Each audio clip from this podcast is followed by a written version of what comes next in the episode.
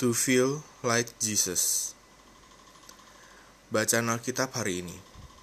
Ibrani 4 ayat 15 sampai 16.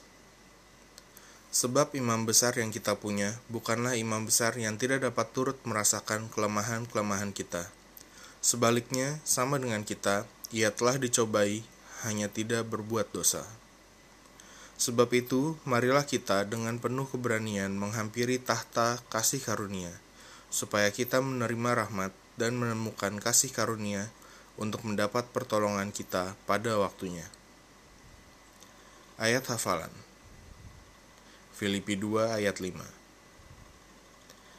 Hendaklah kamu dalam hidupmu bersama, menaruh pikiran dan perasaan yang terdapat juga dalam Kristus Yesus. Renungan Inspirasi Dalam buku Emotional Intelligence, Daniel Goleman mengungkapkan bahwa kecerdasan emosional merujuk pada kemampuan mengenali perasaan kita sendiri dan perasaan orang lain, kemampuan memotivasi diri sendiri, dan kemampuan mengelola emosi dengan baik pada diri sendiri dan dalam hubungan dengan orang lain.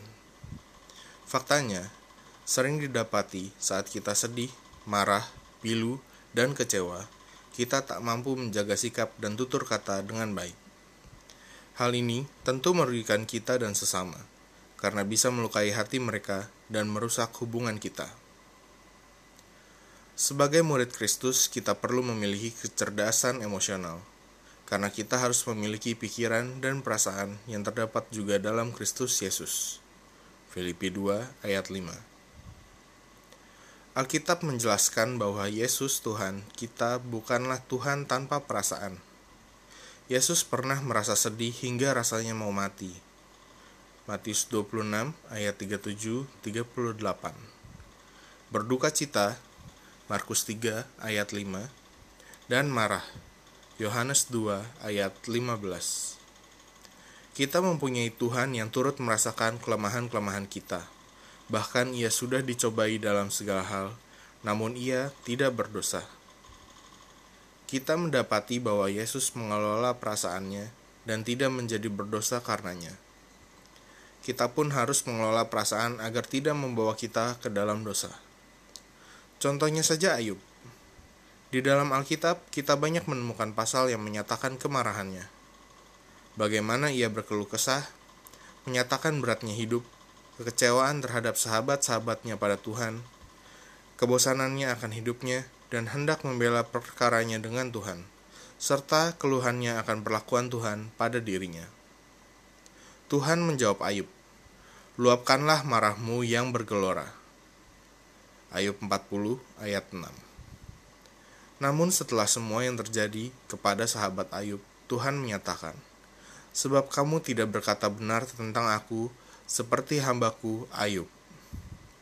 Ayub 42 ayat 8 Kita mendapati Tuhan tidak mencela perkataan-perkataan yang merupakan luapan emosi Ayub Mengapa demikian? Karena Ayub mengungkapkan kemarahannya, namun ia tetap menghormati kedaulatan Tuhan. Jangan pernah takut menghadapi kenyataan bahwa perasaan kita sedang marah, pilu, kecewa, dan sedih. Tak ada yang salah dengan perasaan tersebut. Yang perlu kita lakukan adalah mengelola, membereskannya agar tidak merugikan, mengecewakan kita dan sesama serta melukai hati orang lain. Bila memang sedang kecewa, kita perlu secara terbuka menyatakan perasaan-perasaan itu kepada Tuhan. Ungkapkan betapa kita marah, sedih, kecewa. Namun, tetaplah hormati kedaulatannya dengan tidak mencela dan menghina Tuhan kita. Refleksi diri.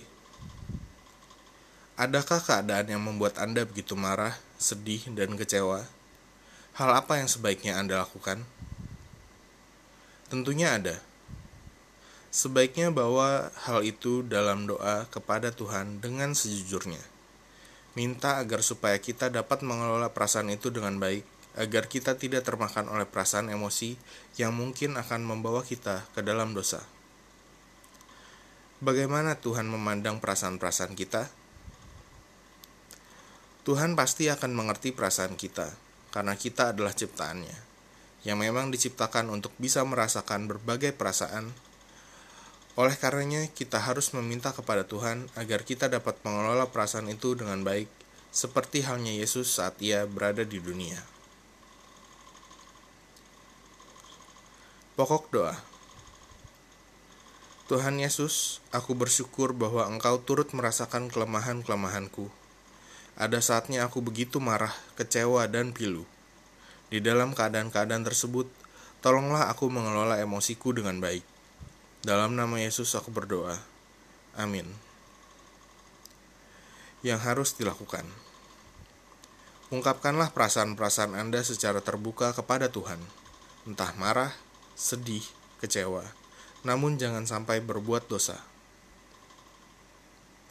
Hikmat hari ini: jika kita tidak pernah bergaul dengan Kristus, maka kita tidak akan pernah tahu bagaimana perasaan Kristus dan bagaimana Ia merasa.